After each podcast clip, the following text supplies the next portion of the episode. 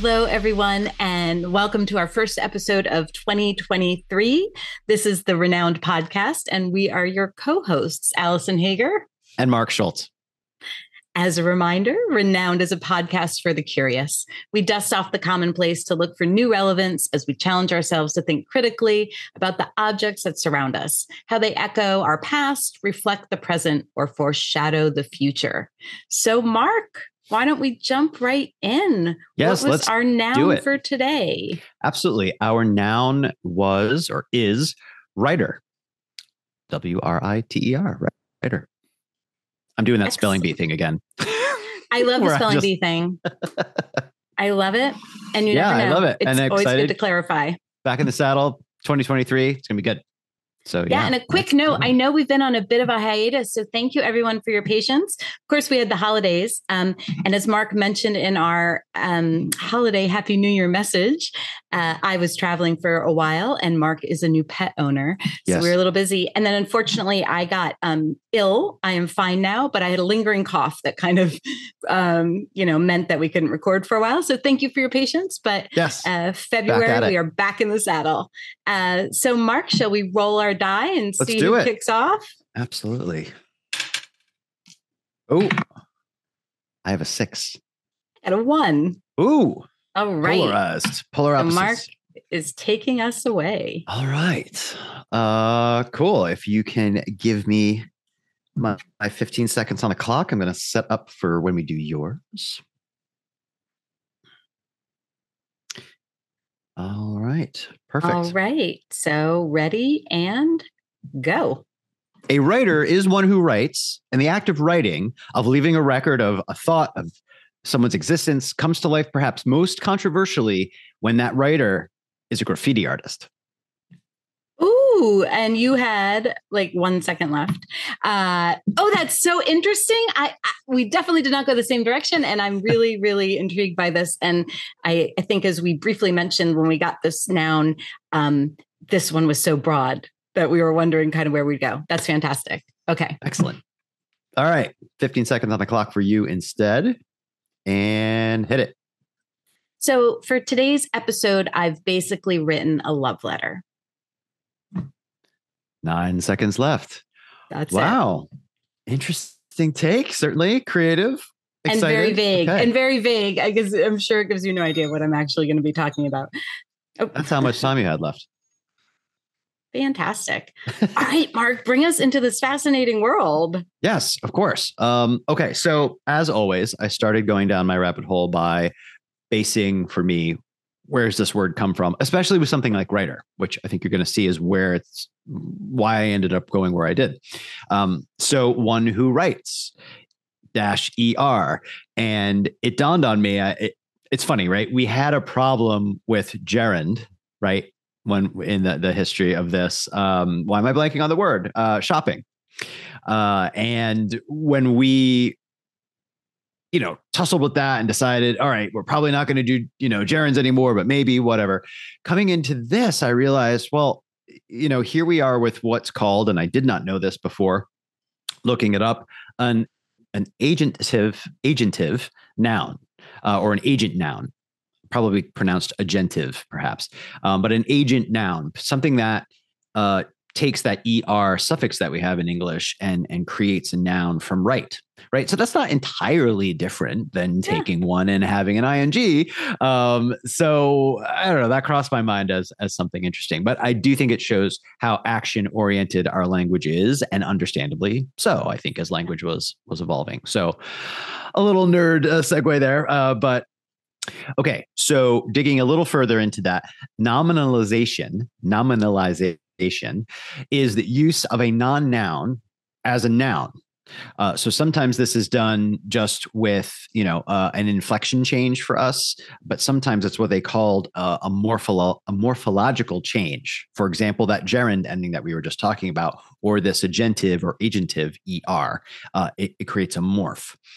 Uh, Hungarian uses the present tense form of a conjugation, uh, for example, and Khasi, a language spoken largely in the state of India, uses prefixes, right? So it's not always um, this er, right, a, a, suffix, something like khasi actually can use a prefix to do sort of the, the, the same morphological thing, which I thought was kind of cool.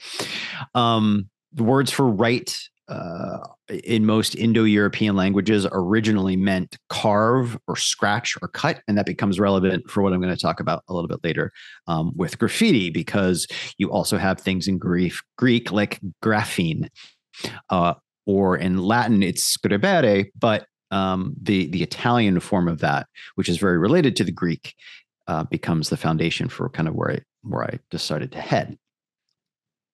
So where I found my direction was digging a little bit more into that and using uh, the Oxford English Dictionary. You know, I think we both coming into this, you mentioned it's such a broad term. Where are we going to sort of hook ourselves in and, and find a direction? And when I came to the long list of writer and definitions and so on, the slang originally in the US is a person who writes or paints graffiti, uh, is a writer uh, and as a form of street art or graffiti artist often modifying the word, indicating where the graffiti is written by actually, you know, um, saying it's a subway writer or it's a train writer. And that I think is something that we don't hear so much anymore in popular culture. But in the 70s, late 60s and 70s, when this became an American thing, um, you started to have those distinctions of the writers, which now I think we would think of as like a tag artist or a gra- uh, graffiti artist or something like that. Mm. So, yeah, that for me is a little bit of a hot button issue that I can see in a couple ways. I, think Alison, probably knowing me well enough, might have already felt that coming. Uh, and so that's, I think, why I was attracted to digging into it a little bit more because I wanted to sort of explore and challenge myself on on what I know about it and um, if I can do a little bit more critical thinking about it than than I have in the past. So, starting as I often do with some trivia to get us get our juices flowing here and our brains going. So, audience, please play along as uh, I ask Alison this question. So, the first instances of graffiti were recorded A, by prisoners of war in the 1700s, B, in Rome and Pompeii in the first century, or C, in China during the Han Dynasty. I feel like everything starts in China, but I'm going to go with Pompeii only because I've been there and so many things I saw there. I was like, things don't change. All this stuff that we do, they did. So the You're absolutely right. Yes. yes. Yep. Rome and Pompeii was that was the first, you know, the recorded of it. Um, it, right. right. Been around, but yeah, that, that's excellent. And what's interesting is the term graffiti, as I just mentioned before, talking about the background, is an Italian word itself. Um, so makes sense uh, that Rome and Pompeii would be, you know, some of the first places that it's recorded. The term graffiti, the word itself, I, I, think we may not realize this. As someone who has studied Italian over the last few years, it jumped out at me right away. That is a plural. Um, et, ending in an i, is a plural um, ending for for a noun. Uh, so it's a plural of the word graffito, uh, which is the past tense of the verb graffiare, which is to scratch. Um, so that background is like to scratch or to to sort of scribble and I just love that again because it connects us to our history. If you're going all the way back, right? We were probably first scratching so many things I read on graffiti brings up, you know, as a historical foundation. Cavemen, of course, cave women being like scratching, you know, leaving their mark literally or trying to capture something on cave walls. Uh, so that that impulse in our in our nature has has carried through, but become quite a controversial and sort of hot button topic uh, in in many ways. So why is it a hot button topic? Um, you know, it, I think the obvious thing for anyone is it. Although you know, I say obvious, but in our age demographic, uh, Alison, we may be thinking of it uh, where it was more of a hated sort of thing. Part of what I mean, my story and what I got into and reminded was reminded of in my research was that it has really transitioned into mainstream. Um, and I'll talk a little bit about why in a second. But it, it's not, you know, I would think kids that are born since the since year 2000, graffiti is not such a transgression. I, I would bet, and it's seen in designs in pop culture. It's seen as high art, and sometimes it's seen in NFT stylings now with like the very latest in blockchain type of stuff. Um, so I I think it'd be very different than say us growing up and what we inherited as a way of viewing it from our parents, et cetera, I think would be very different. Can I tell you a quick funny story that ties into what you're saying, just yeah. in terms of people's um, maybe of different ages, their experiences? So, a number of years ago, I'm going to say five, I'm not sure that's exactly right. I took a trip to Greece with some friends um, who you know, Mark. And uh, I was in charge of the Athens portion of the trip of finding the Airbnb for us. So I had found this apartment, and we uh, we'd spent uh, some time out on Santorini, and then we flew back to Athens, and we took the subway into the city. Uh, or the train to the city, and then took the subway to the neighborhood that we were staying in, and then we had to walk, at, let's say, ten blocks to the apartment. And as we're walking, as we're getting closer to the apartment, there was just more and more graffiti like we're in a neighborhood we're not in like a touristy area right? And there's more and more graffiti and i can feel the stress from my travel buddies right? For other people. I can just feel it. And i'm thinking oh they're hating me right now for picking this place and they're, they're thinking this is unsafe. Like i don't know if it's safe or not either but like i am gonna right? Walking right. like i mean it and we turn the corner and the door to the apartment building is literally just covered in graffiti. And i'm thinking Right. And so we go in, and uh, older gentleman meets us and shows us the apartment. It is stunning. It's right across the street from the um, archaeology museum. It is this incredibly beautiful apartment, and the neighborhood was perfectly fine and safe. Um, but it was just a thing. It's a thing that in Athens, I guess, has really exploded. And we found out um, a couple of days later, going to the coffee shop, which was just downstairs and around the corner. I walked out, and there were some kids graffitiing the wall in broad daylight.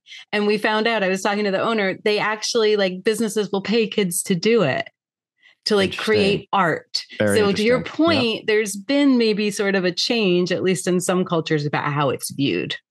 Yeah, absolutely. I'm glad you mentioned that. And it echoes things that I saw differentiating and, and contrasting European use of it and, and how it's sort of propagated and become part of the culture more than here and, and how it's viewed. Um, ah, that's fascinating. Perfect. I'm glad you shared that. I'm really glad you shared that. Um, so yeah, I, I mean, exactly on that note, um, rather than illicit vandalism and seen as a defacement, some others see it exactly as you just ex- described by some of those owners as an artistic expression um, of those who really have no other voice or those who lack adequate representation in other public channels or ways to channel huh, uh, energy and and perhaps boredom or you know for those that lack the means to do other things honestly if you don't have money in your pocket to go do other activities uh, i think it can be very uh, different experience and so you, you, gravitate towards the outdoors and to sort of leaving your mark kind of literally on on things mm-hmm. um, in doing this research i tried to put a little mirror up to myself and shake myself out of you know i, I think you you start to just get ascribe your own reality and your own level of of day-to-day comfort to to everyone else in, in, in an easy way. Um, and that's i think a little bit of a trap because the way that i can view graffiti and, and how i spend my time i have the very lucky leisure to spend money to do kind of anything i want right? And and so there isn't that lack of private space i have i live alone right? There isn't a lack of being able to go do something that would be expressive or to pay to spend time doing something where the tools you need to do it are very mm-hmm. expensive. You know what I mean? Um, you know, I buy an iPad to do cartooning rather, you know, those that don't have that option, I can see back in the 60s and 70s in the US. This, you know, explains some of the background. I believe it was in Philadelphia or that area, but and spread quickly through inner cities. It's mm, it started with really any paint and permanent markers right and then spray paint became a thing and it sort of evolved into other other types of media um, but still has stayed you know kind of true to that very inexpensive you could almost find it around at junkyards you know like that kind of stuff yeah. um so with that being said although i have opened myself up to it i do if i'm bringing my opinion into it as i as we go through this and i i, I struggle with whether or not to do that. I know our big questions are, are about that, but I do want to start out with why I do hate it. Like, I, I hate it when I, and what's interesting is I think I hate it when it is what it truly is supposed to be, which is like this rebellious, transgressive act that is illegal. Um, versus where it's grown into popular culture and been celebrated. And we'll, we'll talk a little bit about that. But for example, in my neighborhood, coming out of, you know, now coming out of COVID, having things be much more normal from what they were, I noticed I see signs in the city of when no one was around as much. And I see that graffiti has permeated. It's sort of like invaded and, and it almost feels a little like, if I'm not overreacting, it's a little of, hmm, we carve out this safe space, so to speak, if that if it's safe. Like I, I don't want to make it polarizing, right? But it feels like there's this element of is it safety? Is it crime? Is because the crime did rise in the city and et cetera. And it feels like it just encroaches because there's there are massive tags in my neighborhood that were never there before. And no one's taking them down. And I almost feel like that's a reason why I kind of hate it. I was like, I hate the fact that it happened, but I also hate the fact that no one's taken it down like why are you not cleaning your building? Like that kind of thing. Um, i think um, this is interesting mark and i know this is what you're questioning yourself on so this isn't a criticism but it's really interesting to me because the other way to view it of course which you're really you're you're touching on is um where does this come from this kind of fear? Because in a lot of cases like these are kids i mean think about having nothing to do during covid being a teenager in the city like losing your mind, especially if you're from yep. a low resource environment. You're going out to tag. It doesn't mean that you are a threat and it doesn't mean that you are like a danger to others. And then, yeah, that is the way a lot of minds go. So it is, I think right. it's really a relevant thing you're talking about. And I applaud you for like kind of questioning yourself on it. Yeah. I, because I, I, I do sit right on the fence of it because I, I realize that I might be seeing it in a way that's a little antiquated, a little not backed up with some data, but there's other data back when I was a, I was a psych minor in college that did explore the idea of a drop in crime rates in certain cities when things like broken windows were immediately fixed when when the city spent time immediately fixing transgressive things that happened so that the space that was being carved out didn't didn't welcome further further acts of transgression and crime. Does that make sense? Like if, if something gets broken fix it. If something's tagged fix it. So i think the classic example is actually the subways in the 1980s yeah. and the um all how cars would be completely graffitied and then they would paint them over every day. And then like i think that is the classic example of what you're talking yeah. about. But anyone hearing this who might know if that research has been updated, we, would love to hear from you on on social media or through our website, just because that was what I studied, you know, 20 something years ago in college. I think probably research has been done that has challenged that, that it, to your point, it can be a lot more innocuous. And, and some people view it, we're going to get into this a little bit, um, as a positive thing. I think why those owners in, was it Italy you mentioned? It was um, in Athens, in Greece. Athens, sorry, in Greece, might have been welcoming it is because it, it's, it's a, mm, is it like legalizing certain drugs? It, it's, it's sort of accepting it and therefore taking that true and progressive act away, but still leaving it as an expression. Um, right. I think it and celebrating the beautiful part of it, like celebrating it as art, adding that, like flipping the lens a little bit. Right yes, I still struggle with that because I see yeah. it. yeah. All right. Well, to, to keep going, sorry, audience. Um, get back to my my rabbit hole here, but I think all relevant and things that you know bleed through to our big questions later for sure. So the uh, a lot of the research that was done before what I was particularly looking at framed this act as like an unsanctioned communication often practiced by young people. Just that sounds very stodgy. Sure, probably was. Um, and that I think has been the classic way of looking at it. The research that I was looking at, they try to challenge themselves and, and dig into the a deeper story behind it. So there was a, this research conducted uh, in the Portuguese capital of Lisbon between the years of 2004 and 2007. And so what I was reading, uh, one of the sources that I was read um, in the past few weeks was this study to to look into it. So they came out of it saying it's a discursive device forged in the, the context of symbolic struggles related to a field of visibility. So, not just bored teens, but teens in our culture, which is becoming more and more visually expressive in media, in promotion and advertising, in technology, in the permeation of visual things in terms of, I mean, if you think back in human history, right? Movies are not that old, TV is not that old. Therefore, music videos are not that old, ads online. Like we see so much more stuff, to be honest, than I think human history has the past. And so part of what they're saying is that this idea of the visual of being seen and how you represent yourself in certain spaces gets much more amped up and embraced by younger people who literally are looking for a way to be seen, but also like this discursive device, something that wants to start a discourse that wants to somehow say something.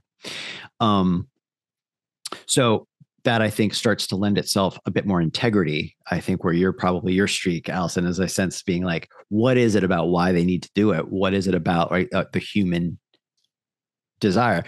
People don't often do transgressive things unless there's sort of a need to or a, a, an important drive. Um, so that aesthetic drive, we think of that imperative is is sort of driving the youth to do it. So for for consideration, the authors, you know, attribute the success of graffiti um, as an expressive form because of two trends, right? That heightened aestheticization of our day to day. So not just the the visual that I talked about, but that things need to have a certain aesthetic. They they're almost branded. We even have that that slang term right now. That's so on brand, or you're being on brand, right? We're sort of a, a and in just doing that, you're embracing marketing, right? And the influence of promotions and advertisements in the world and, and the use of of what is externally sort of used to represent you. Okay. Um, one little quote here from something, a direct quote says studies focusing on youth and urban space suggest that, quote, the space of the street is often the only autonomous space that young people are able to carve out for themselves. So I mentioned before, right, when I was thinking of my own day to day, I I live alone. There are instances where somebody can't be on their own, um, and they also can't have their own place to to express themselves. So this becomes that for many. So hanging around, larking about on the streets and parks and shopping malls, I don't know if shopping malls are so. This is sounding anymore. very West Side Story to me. Uh, right, uh, is one form of youth resistance, conscious and unconscious, to adult power. Um, okay, so graffiti has also become ingrained as an extension um, and um, of the musical style, but also the lifestyle of hip hop. And I didn't quite know it was as formal as this. So just to mention, in the 1980s, certainly when graffiti, I think, right, the, the, the subways you mentioned, Alison, sort of the height of graffiti culture, I think, hitting the mainstream and, and being seen as such a issue uh, in New York. Hip hop had four pillars: mix mastering, which is basically right the the, the production and the mastering of, of, of music and samples and things like that. An MC, which would be the, the, largely the person rapping or or singing or being the the talent, so to speak.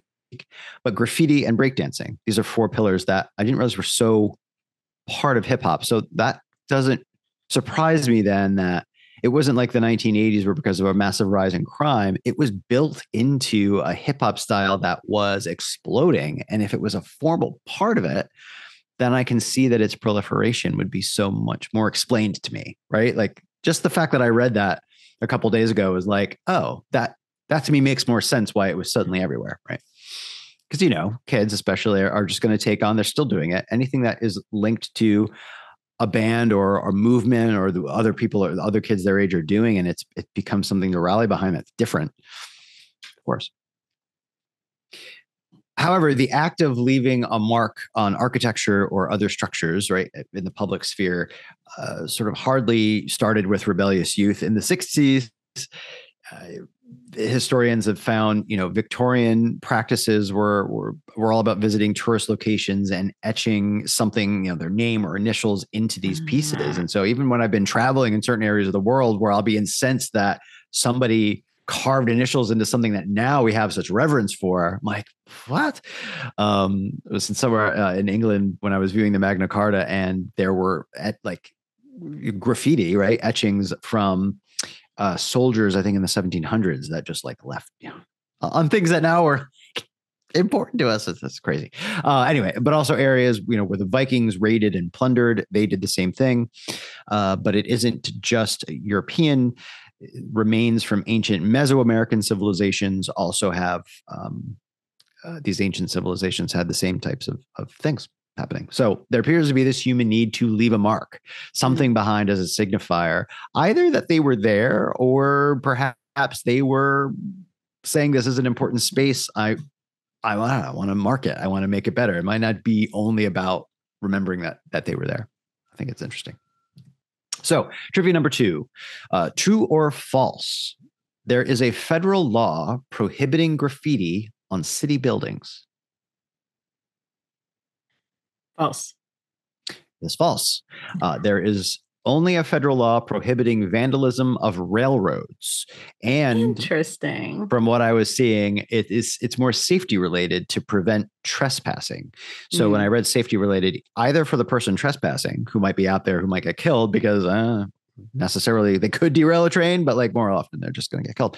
Um, but yeah, apparently that that is that is the only federal federal thing, which I I, I guess kind of makes sense. Um, I'm, i want to go back and find out when that was written because I'm picturing like is it railroads from back, you know, steam? But right. no, I don't think we were doing any vandalism at the time. I don't know.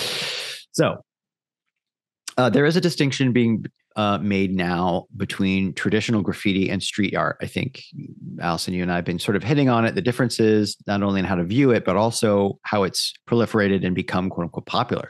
Uh, so more and more graffiti is being accepted in many circles as an acceptable aesthetic, and thereby entering into the into the realm of of street art and elevated art. I actually read there's a lot of debate still, though, that even when that happens, it can be white male dominated when it becomes about the graffiti breaking through to be something viewed in museums or sold for a lot of money. There's still a different a difference exactly.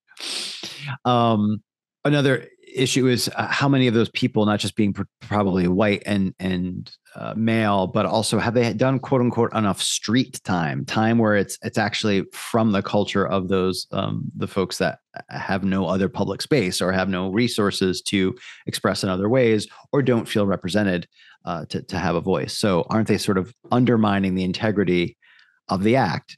Um, right? That that becomes less street art and just art. It sort of divorces itself from from where, it's come from.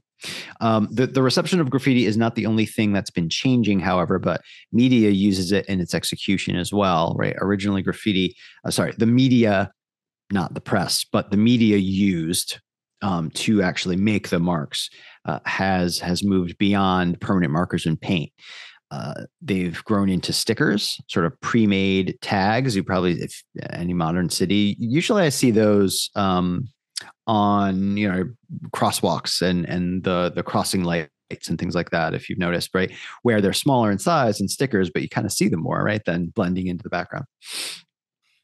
Uh, but also things like pre-made posters, which are otherwise known as wheat pastes. I'm assuming that's the type of paste, but you know that's affixed to walls, much like um, you'd see bills and, and, actual advertisements on construction sites in urban areas, right? Usually see no bills post here, but then somebody does.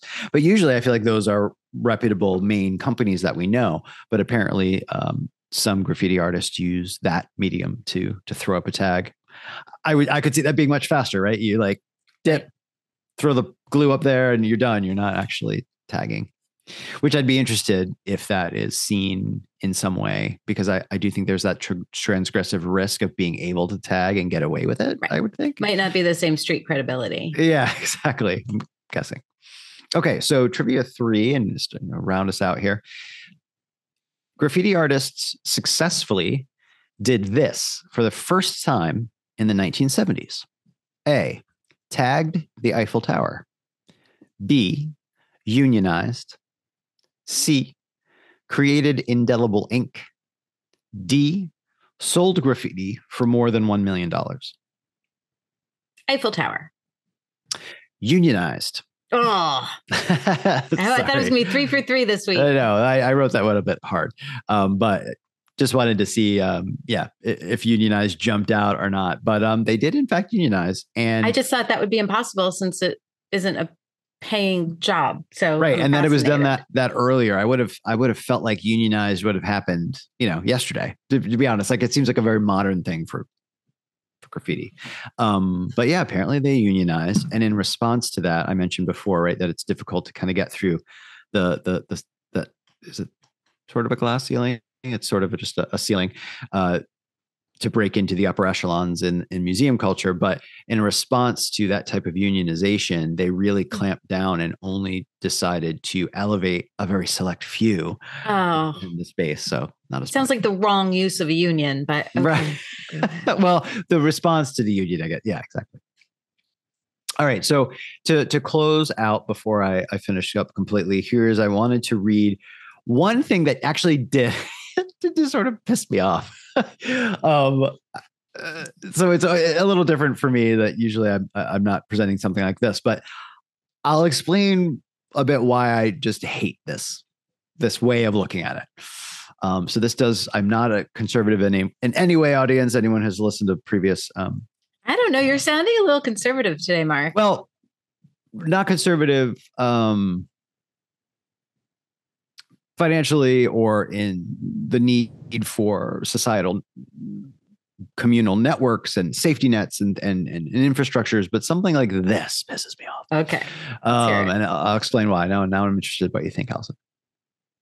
Okay, so graffiti as praxis is an active encounter with the physical and material form of the city that attempts to make space social and public through the promotion of use values and meaningful acts of inhabitation versus the homogenizing practices of planning, design, and commerce, and their overarching concern with surveillance, order, and security. That is, graffiti can be read as a means for reclaiming and remaking the city as a more humane social space by reflecting the meanings and values of those who inhabit and use the streets and public space of the city that counterbalance the dominating requirements of business. Did a hipster doctoral student write that? I mean, absolutely. It was absolutely a hipster doctoral student. But okay. so my biggest problem there is they polarize it they they they pit this as this humanizing the space versus the requirements of business and this is where i hate that business is held up as a negative thing that doesn't benefit anybody what like that's ridiculous. Business is not some cold inhuman thing. It is created by people. It is run by people. It benefits people. Like what? So and i hardly think that you, you can say that the the people the few who are doing a transgressive act of going out and putting graffiti up are representing the people of that neighborhood. Are you fucking kidding me? Like that that annoys the shit out of me You are I'm making me laugh so hard. I think we would need an entire like other episode, but I think they're probably saying business is a stand-in for capitalism, and we could discuss like the evils of capitalism, which I do. I know you're you're much more of a capitalist than I am, uh, but there are some inherent evils there, and I guess they're just giving a nod to like there are a lot of people who live in major cities who don't, you know, who don't benefit uh, from the main businesses. Like think of New York, you know, banking being our main industry, right? And how many people don't benefit from that and are kind of unseen and unheard and all of that. But uh, but but as an overarching, like, is it representing all the people? It certainly is not. So I'll Right. give you Is that. it making it a that. humane space reflecting the meanings and values of everyone that inhabits it? Because you have a big tag Well, not on everyone for someone's sure. private Right. building. No, I don't think so. But anyway, provocative thing to throw out there. I'm glad. No, I respect and and of course love to hear your other side of it. Not, not really other side, but your take on it too. And I do. I understand that if you're saying business meaning really broad capitalistic streaks that we could certainly debate, and I would see value in some of that. But um, But you're not buying it. I know. I'm, I I'm not, not buying it. I actually end my notes with infuriating, period. Meh. Anyway, so where I left off in my rabbit hole, um, I, I would love to take a, a deeper dive into that history of the pillars of hip hop and and understand a little bit more. It's something so far from from me. Um, although I say that, and meanwhile, pop music has been so influenced by it. So to say that it's far from me is probably in itself an ignorant thing to Mm-hmm. say because it can't be because it's been everywhere in, in our music for so long.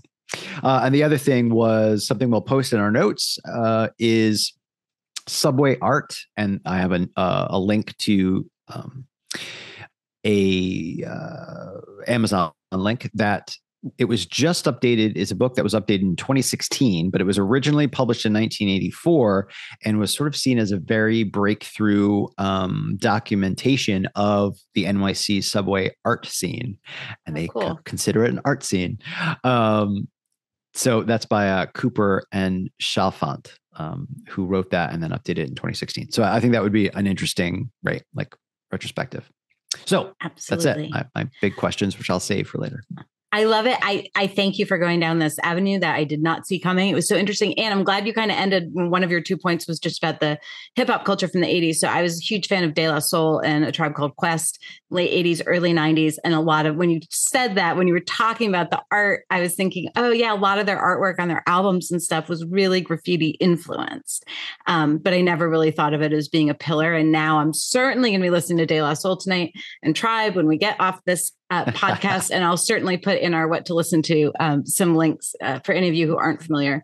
Absolutely uh, seminal hip hop music. But Mark, thank you. That was amazing. Absolutely. Okay, I went in a very different direction. I can tell by Um, your just the hits. I can't wait. and and uh, maybe not very linear. So apologies in advance. Uh, so um, I, I struggled with this one quite honestly, and I think because as we've mentioned a couple times, the possibilities were so vast with an agentive noun. Did I get that Mhm. right? I think so. Mark, Mark taught me something today. Um, so I'm someone who loves books and reading. Any of you who watch the podcast instead of just listening can t- probably tell from my surroundings. It's a little dark today, but I have a giant bookcase behind me that is my bookcase. Um, I was really blessed. I was born to parents who loved reading and books, and they really instilled that in my brother and me from from a very early age. They taught us to read before we were even in kindergarten. Um, that's how important it was to them. And and I was further blessed because my dad worked in publishing. Uh, so we always had access to free books, you know, advanced reader copies and that sort of thing. He worked with libraries, so he was um, responsible for kind of like reviewing books for libraries. So a lot of books came his way. I must have been about six or so when I found out that outside of the library, most people had to pay for books. I, I was horrified. I was so upset that like these magical items weren't just available to everyone for free. Like, how could you make people pay for books? Absolutely, like the first time the scales fell from my eyes, probably about anything in my life. Um, so I was so excited when we got this word, but then I found it really hard. How am I going to tie this all together with like my love of it? Uh, but I found a quote from Carl Sagan when I was researching for this episode, which is really interesting since I wasn't expecting Carl Sagan, whom Right. I've mentioned in other episodes, right, on other topics, to be relevant to this one. But there he was, perfectly summing things up. And I'm such a huge fan of his. So I was really happy. And, and here's the quote A book is made from a tree. It is an assemblage of flat, flexible parts, still called leaves, imprinted with dark pigmented squiggles. One glance at it, and you hear the voice of another person, perhaps someone dead for thousands of years. Across the millennia, the author is speaking clearly and silently inside your head, directly to you. Writing is perhaps the greatest of human inventions, binding together people, citizens of distant epochs who never knew one another. Books break the shackles of time, proof that humans can work magic. And I thought that was so beautiful. He he says this in an episode of Cosmos from the 80s uh, called "The Persistence of Memory," and I'll, I'll link that. I did I did find the video to actually watch. Uh, I think Sagan was probably inspired to this by Galileo, who actually once wrote. So all the way back, uh, our very first episode, Orbit. Mark talked a lot about Galileo. Galileo once wrote. What sublimity of mind was his who dreamed of finding means to communicate his deepest thoughts to any other person, though distant by mighty intervals of place and time? It's this idea of books connecting us through time and space. And uh, when I came across, across it, I was just in awe, right? It, it so perfectly sums it up. We can time travel with books, they're magical. So, as humans were evolving, as with any species, our genes held and conveyed the knowledge we needed for survival, our, our innate instincts. Um, and then the brain started to develop from our primitive reptilian brain, which is still part of our brain, that that part of our brain that has like the base kind of reactions of um, fear and anger and that sort of thing, like basic survival. We needed I, want, to. Hold, I might butcher it. Yeah. The amygdala, thalamus. I like forget the, which one. The Uh, base yeah. of the brain, the older Yes, part. Yeah, exactly. It's right at the base, and then our more advanced brain kind of grew on top of it. medulla. but Uh, it's I'm still. Anyway, it's go on. in there. um, but we needed to hold more information, right, as we developed, and because we needed more space for all of this survival knowledge. Um, and Sagan talks about this. Um, and then at some point, we needed writing, right? We needed to hold and convey even more information. Our oral tradition, language was developing, but our oral tradition just couldn't keep up. This eventually leads to writing and to libraries. So, how did writing come to be? I was sure Mark was going to go down this path and talk about the history of writing. So, um, as far as we've yet discovered, writing started with, um, I'm going to say cuneiform, but some people say cuneiform, but cuneiform, they're I've only heard cuneiform, but yeah. Yep, me too. But then I saw videos where people saying cuneiform. So I looked it up and it seems to be a debate. But so cuneiform, which was developed in Mesopotamia about 3400 BCE, basically etchings made onto bone or rock. Um, and almost all of these were like recording events, like transactions, literally, like trading grain, who traded what, or the you know heroics of a king you know it was very much recording things and then in egypt about 200 years later we see hieroglyphics developing in china we see writing by 1300 bc and in mesoamerica we see writing systems appear by like 900 BCE. So, like historians right now think writing kind of developed four different places, right? Four four separate places that happened, um, and then this, of course, spreads. And by the mid 1400s, Johannes Gutenberg creates arguably the most important thing, important um, invention in history: the printing press. So, movable type. Now, interestingly, movable type was actually invented in China, of course, around 1040, uh, but it was porcelain. But Johannes Gutenberg creates the printing press, a mechanical device that can print out multiple pieces of the same thing. So, before this, anything written, books and manuscripts, was of course done by hand. Um, and then were hand copied in in Western world, at least, often by monks who would hand copy uh, manuscripts to to preserve them um, over and over again. Created a lot of mistakes, so you can actually track when when manuscripts have survived, how things have changed. And these were, of course, there were so few of them; they're only available to a few elite. But after the printing press, books and learning were available to anyone who could read. So this amazing development that suddenly, if you could read, um, the masses could, could start to be educated. And this, of course, leads to the immense importance of writers. Somebody had to be writing things for all of this to spread. So, scholars and artists who documented their thoughts and their ideas and their fantasies that others in their time and beyond, as Sagan points out, could read and learn from and build on and build from. And what I mean by that is written material allows human species to gain knowledge that helps them create material things, like literally build from. And Mark, you mentioned in one of our earlier episodes, I think it was your big question, like what happens if the world is some huge natural disaster and libraries are destroyed?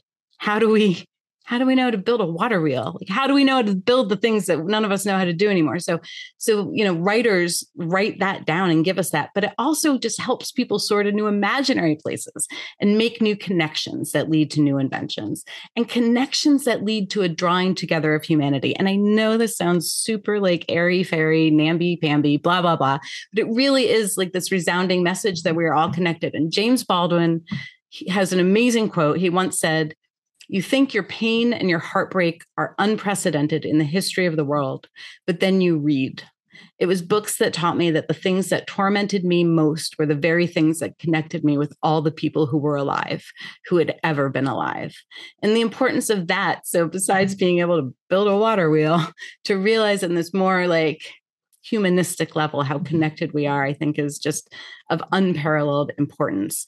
And Kurt Vonnegut, who's one of my favorite writers in the world, um, has said, I believe that reading and writing are the most nourishing forms of meditation anyone has so far found. By reading the writings of the most interesting minds in history, we meditate with our own minds and theirs as well. And this to me is a miracle. So the words of others, they educate, they soothe, they enlighten, they uplift. And like I said, it's not just this ethereal feel good stuff here. It's, you know, writers throughout history have also been at the heart of rebellions. Uh, many of the leaders of the 1960, 16, excuse me, Easter uh, um, Rising in Ireland against um, British rule were writers and poets. Like I think the majority of the leaders, in fact. Um, Gabriel Garcia Marquez, who is a Colombian writer, was a Colombian writer. He started his career as a journalist and then he became a renowned novelist. And many of his topics focus on the corruption of um, previous Colombian regimes. And he was an activist. He, he actively negotiated for hostage release. And this activism was tied to his writing. And he used his voice to educate others and to get others to join his cause. And of course, speaking of journalists, even today, there are many all over the world who risk their lives daily to bring news to people in defiance of dictatorial governments. One example from recent years, of course, is Jamal Khashoggi, who was murdered by the Saudi government. Um, so, this is my love letter. This is my love letter to the writers of the world, past, present, and future. Just thank you for your words and your ideas and your inspiration and your comfort Thank you for creating worlds that shy or lonely or abused children can escape into. And thank you for saying what so many of us think or feel, but can't adequately express. And thank you especially to all of those standing on the front lines. Um, thank you to all of these writers creating an unbroken line throughout time, allowing us the magic of time travel. And that is my short and sweet love letter to writers. I love it. It's beautiful and poetic that you have written right? Something that therefore that itself lives on right? To your point the fact that you will find that in a drawer or on your computer in another 20 years or the fact that then that you know just to really go down the rabbit hole with it. We know that we transcribe our own um episodes. So although we're speaking and this is a visual thing right now right? In another two few days we will have another written print, so to speak, a, a, duplication of what you just said, right? So it propagates itself, which I think is is amazing. Thank you for that, Alison. That's great. Yeah. And I'm really happy that yeah, to to contrast the direction I went, you you gave us that history of the the writer. Uh, we sort of switched places in, in a little bit of a way actually this week. now that I think about it. Um, excellent. Very All right, nice. hit me with a big question, Mark. Uh, yeah, and it's funny. I was just sort of um, I scribbled one down, a second big question in response to yours. So I love it when um, when you know your rabbit hole makes me think of a, a new question that I didn't have coming into this week. So that's great. So, if our society afforded each individual a means to feel seen, to feel heard, and to feel a sense of accomplishment, industry, and praise, would graffiti never have existed? Mm, that is a good question. Right. Second, second, like, uh, uh, epilogue to that. Or will there always be a human rebellion against communal order and the dominance of a rule of law? Yeah, like I kind of feel like that, like the latter. There will always be this need and i i think there are probably multiple drivers behind graffiti you know you you talked about um, different pieces of the kind of story of graffiti, but you have people who just need an outlet. Um, you have people who want to express themselves artistically, and this is how they do it because they don't have supplies to do it any other way. They're not going to art school, that sort of thing. You have people who do it because it is a statement. It is saying, I'm going to make a mark here in this city that is cold and, you know, uncaring, and I don't feel like, you know, cares about me right. at all. So I do think probably just with the history of humans wanting to leave their mark, going back to the cave paintings like you talked about, my guess is it would probably still exist. But what do you think? I'm I'm torn. I'm I'm proud of the question, I think, because I don't 100% know. Um, I think most of me wants to react to it the way that I reacted to your story during our slab episode where I considered that civilization, right? That that that group that that sprung up, that way of living to be representative, the representative of a failing of society. So I, I think, I think I'm, I do think it would be greatly reduced and, and unnecessary because here's here's where as opposed to that drive in the past that you mentioned of leaving a mark on something that may have been leaving a mark in a public in an unowned space a rock in the woods a cave that that person was living in. That is different than i think nowadays because i think what i do is i put myself in that split second well they have to plan and go buy things and there's not a split second but where they walk up they, there is a split second. Sorry audience. Going back and forth. But there is that moment where they're about to go up. There's no one around. They're not going to get caught. They're able to tag. And they cross they make the decision to reach out and touch property that is not theirs. It is owned by someone. Often it can be a private building that's owned. I think maybe sometimes they choose things that are public, right? Or if it's very discursive, if it's very targeted towards government things like that. But and then they deface it. And so that's where I feel like if they were given, if they were nurtured in other ways to respect that someone else, that is someone else's thing, that's someone else's property, just because you have a need to express, find other you know find healthier ways to do it. And i think that's where society has let them down to not respect the other person's property. And but it might be a conscious choice to say you know the 1% have all of this i want to white on somebody else's. Not because i haven't been quote unquote taught better. It's because i'm trying to make a point which i know you also don't support. I'm just throwing out there that it's not all about society failing them in in in the way you're talking about. But no no I, i'm glad you're challenging it well that's where i feel like if they feel seen and heard like they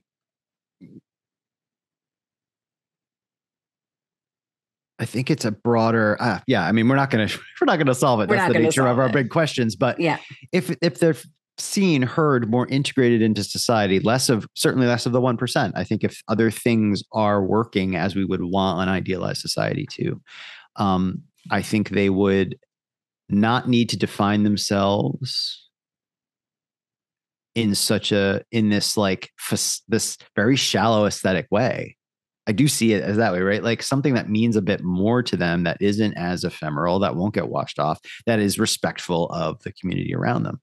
Um that's where i struggle.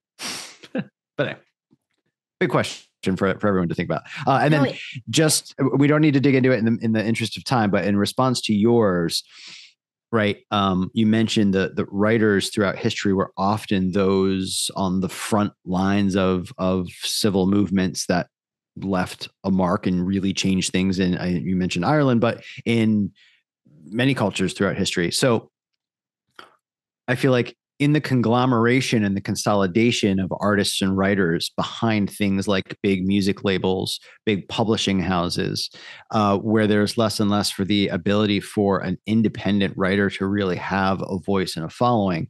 Are we there for a society really losing the disruptive and rebellious voices because of the you needing to conform to the career of writing and therefore be represented by a larger organization um, mm. you know uh, or you know a is therefore there less of that commentary and less of that uh, ability to be a gadfly and like a rogue influence yeah no that's a great question and i think probably yes given the rise of something else you talked about which so much now is like visual social media videos like what we see people get more news from that than reading and so Oh yeah, I, wasn't even thinking. Yeah, yeah, of just the like.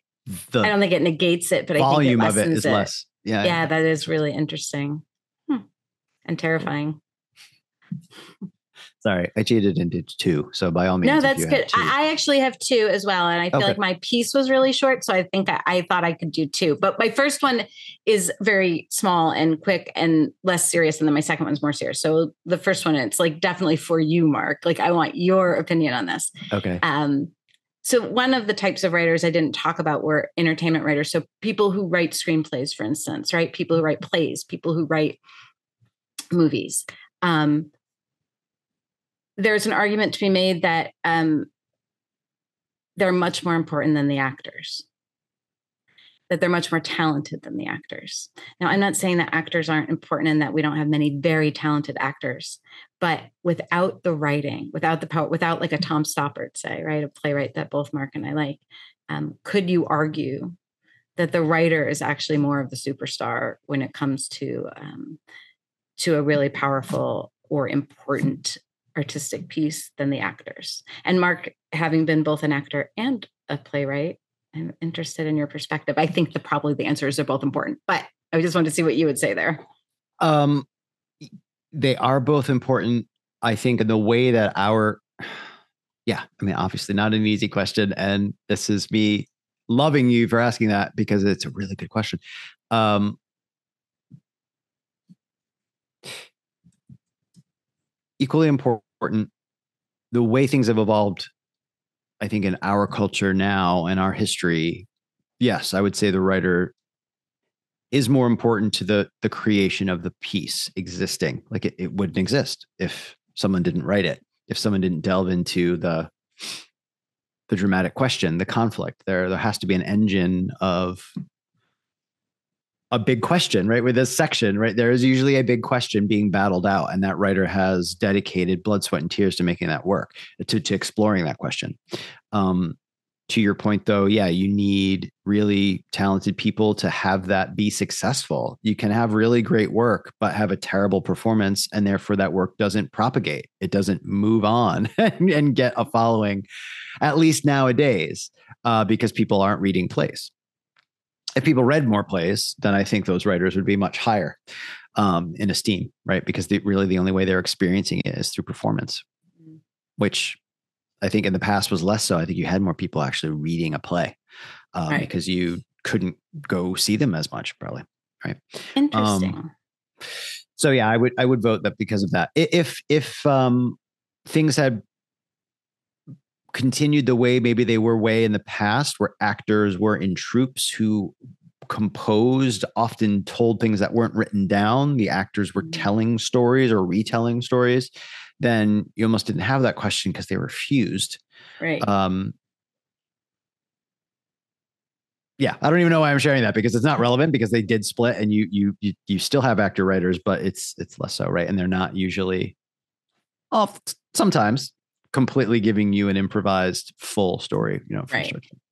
Well, sorry, I, that's I convoluted, this... convoluted answer, but I love. It. No, it's not. I loved it because again, I don't think that there's any answer, but I had this as my big question already, and then a couple days ago, I was listening to Fresh Air, which is a program on NPR. Terry Gross, um, and she, or it wasn't her, it was someone, one of her colleagues, interviewing F. Murray, the the actor F. Murray Abraham, so he's currently has a role in the second season of White Lotus. If anyone watches that, I haven't seen it, but um, he also he was just played, nominated for uh, Emmy. I think. Oh, was he for that? I think so. Yeah, because he was in the news and stuff for. Anyway, can finish your yeah. thought. We'll talk about him. Well, he also back in the day he played Salieri in the movie yes, Amadeus, and did. he he won an Academy Award for that. And at some point, the interviewer brought that up, and I, I I'm not sure of all the details. I'll link this episode of Fresh Air um, in the on the website and in the notes but he talked about winning that award and that was also a play a stage play at some point mm-hmm. and he mm-hmm. noted that any actor who's played salieri has won like some sort of award and he was saying i think that's a tribute to the writing more than to me or to any of these actors, all of whom were fine actors. And it's funny because I'd already written this question and I was like, oh my God, he, he just like gave me this example. That is wonderful. Yeah, this, Amadeus this is an amazing play. Yeah, for sure.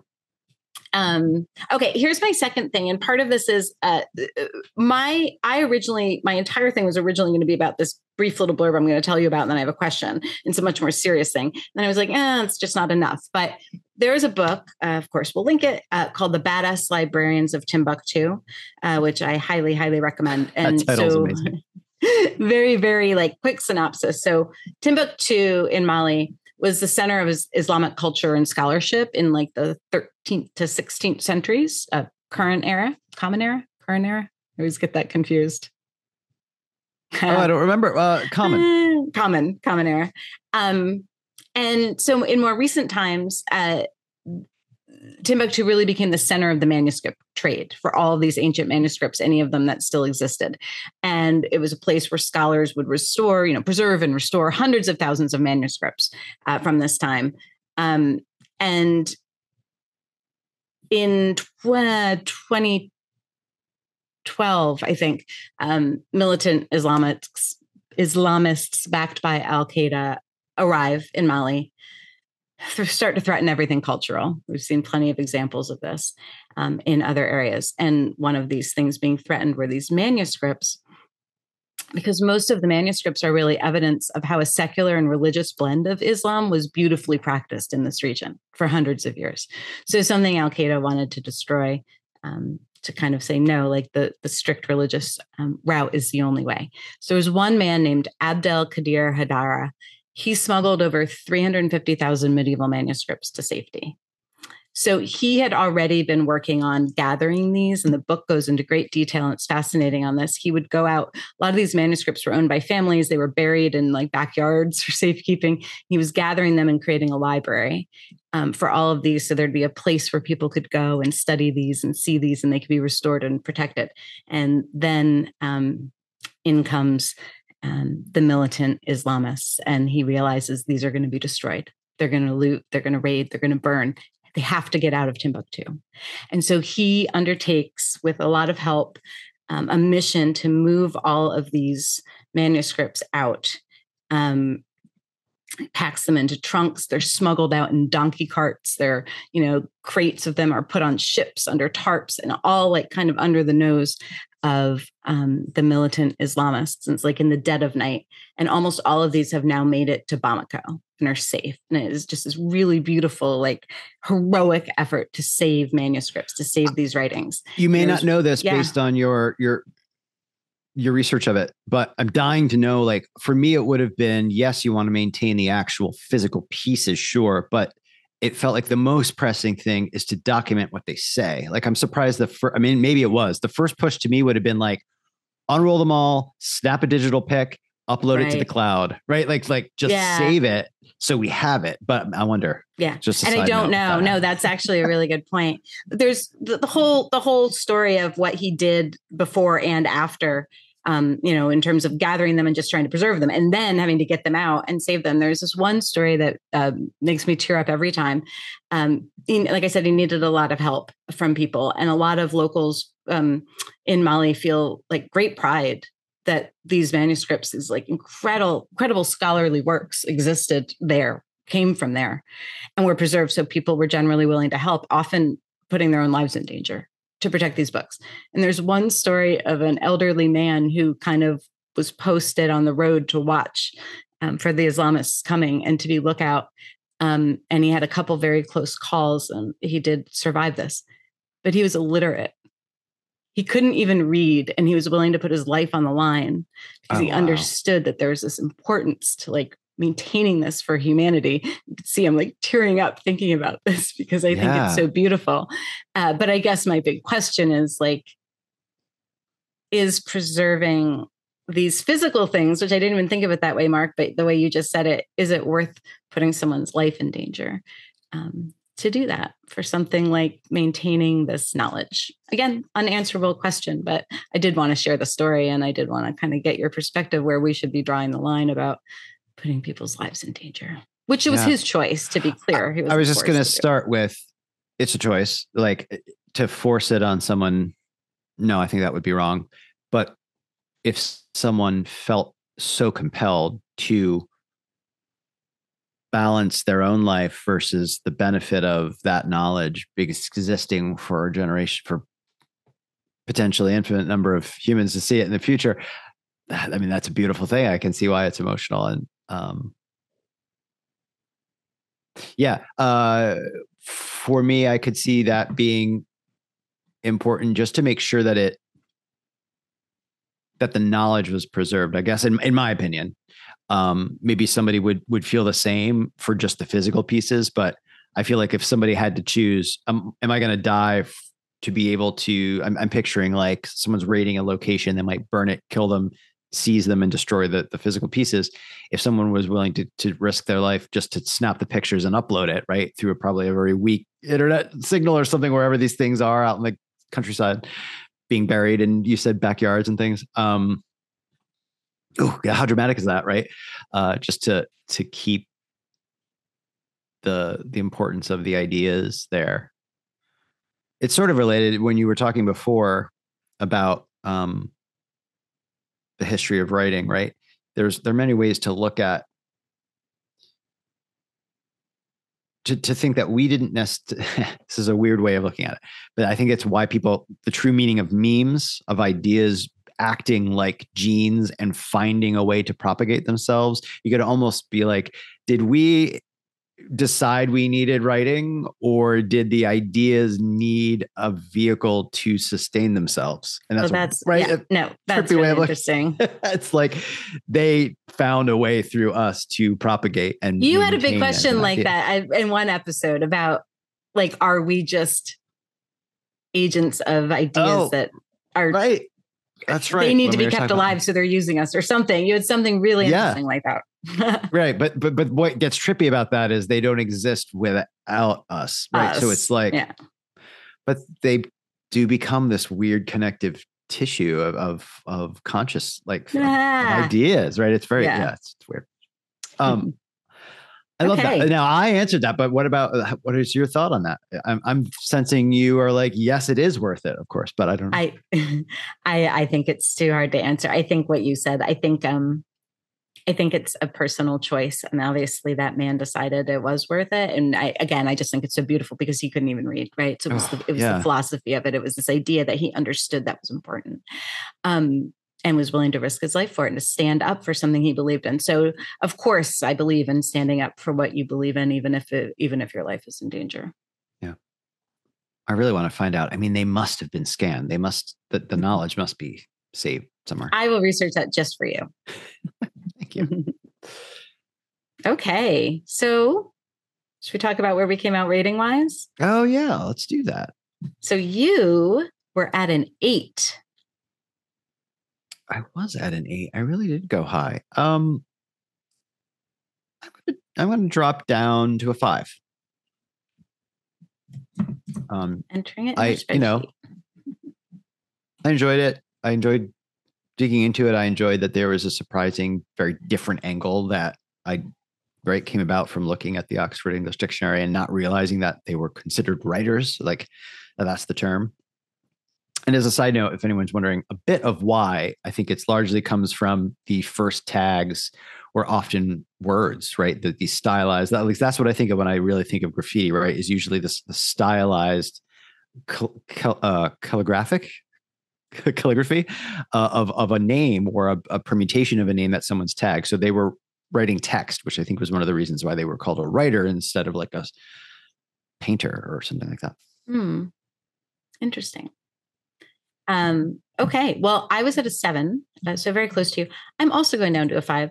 Um, okay. I, I I loved, you know, I was so excited about the word, and I'm so excited about books, obviously. But I I struggled hard with this one. I must have rewritten this like three or four times. I was telling Mark, I came out to a place I I, I wasn't even trying to write a love letter. Like I, I honestly was trying to go down very different directions. I have to ask, what sort of was mm-hmm. the each time you restarted? What was the the sort of the straw that broke the camel's back, so to speak? Like what what made you say no? I'm going to start again.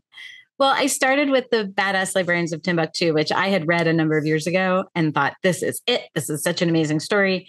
And uh, when I, I actually reread it, um, and then went, oh, it's such a great story, but it's not as focused on writers, right? It's on preserving the writing. Like I don't know how to get the writer part in there because we don't know a lot about the actual original writers. Hmm. Um, a lot of them were anonymous. So it didn't, it just didn't quite fit. And I thought, but I'll still work it in and I'll talk about like acts of like that old man standing up for himself. What else? And then I thought about, okay, let's talk about all the let, let me tell stories about um, the Easter Rising in 1916. Um, and Pearse and like just so many of the men who led that and were executed for it, um, how, how they were writers and poets and journalists. And then I thought, okay, you know, I'll talk about Gabriel Garcia Marquez. I'll, I'll, talk about multiple people. And then I thought, well, those don't, the through line doesn't tie together enough. It's going to be like going right. in too many directions. So then I took a step back to go, let's look at the history of writing really and see how writing um, kind of brings us like through history and how it developed and then we get to the printing press which i do argue is the most important invention we've ever had. Um, but it just seemed a little too dry and then i found the sagan quote and i was like this is it. This is it for me. This is the importance of writing. This is the importance of giving people written things on all these levels and and then i could tie in the piece of writing and then i threw in my right? So then all these other pieces came together and it just became this like love letter to how much i appreciate that there are writers in the world that make such a difference in how we think and how we feel. The james baldwin quote like you never you might think you're the only person in the world who thinks something and then you read it and read someone else's words and go oh someone else just understood me so perfectly and that's priceless so so that was my very long meandering way. So i'm no, going to go down to a five just because it was so difficult for me, but I still enjoyed it. Uh, I didn't enjoy the process so much, but I enjoyed where I came out and everything I learned. I love that you mentioned that that part of how to experience and have move beyond a sympathy to an actual empathy because you're you're experiencing your what that other person was feeling. I think until we actually have some way to share someone else's physical emo- emotional sense, writing is the closest you can get to being in someone else's shoes, to being in their mind. Um, so yeah, that makes sense. Love it. All right. Should I give us our word for next time? You sh- our noun, you shall. All right, everybody. And rehearsal. I'm laughing as we are just talking about uh, writers. I know, and yeah, and, and, and, performance and acting and my background. And... Um. Oh yeah, with your background, this is going to be interesting. Um, rehearsal. Okay, I'm going to give this. I- am going to go straight down the middle. I'm going to go with a five because I'm just not sure if it's like too similar or if I'm going to find some fascinating uh, new through line. All right. What about you?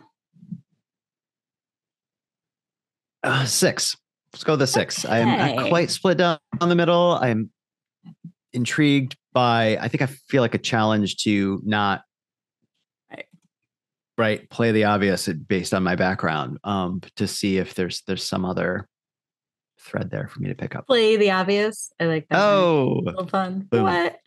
Follow the same old script. oh, oh, ouch. Okay, it's definitely time to read us out. Excellent. All right. Well, thank you everyone very much. This has been another episode of the ReNouned Podcast. Uh, if you enjoyed the show, please follow us and subscribe on whatever platform you are currently watching or listening to us on. Uh, you can usually, right, follow and subscribe to it. Also, rating us uh, officially on the platforms helps us quite a bit to um, gather some momentum for the show and reach a wider audience. We also invite you to please visit us on the web at ReNounedPodcast.com or on social media at ReNouned podcast. And of course, tune in next week for a new episode uh, and a new noun, uh, either next week or the week after. Yeah, and I just want to quickly add, um, you know, again, happy New Year to everyone, and thank you for your patience as we went through our little hiatus. But we are yes. back on board, and we're really excited um, to bring you new episodes on a regular basis in 2023. See you soon.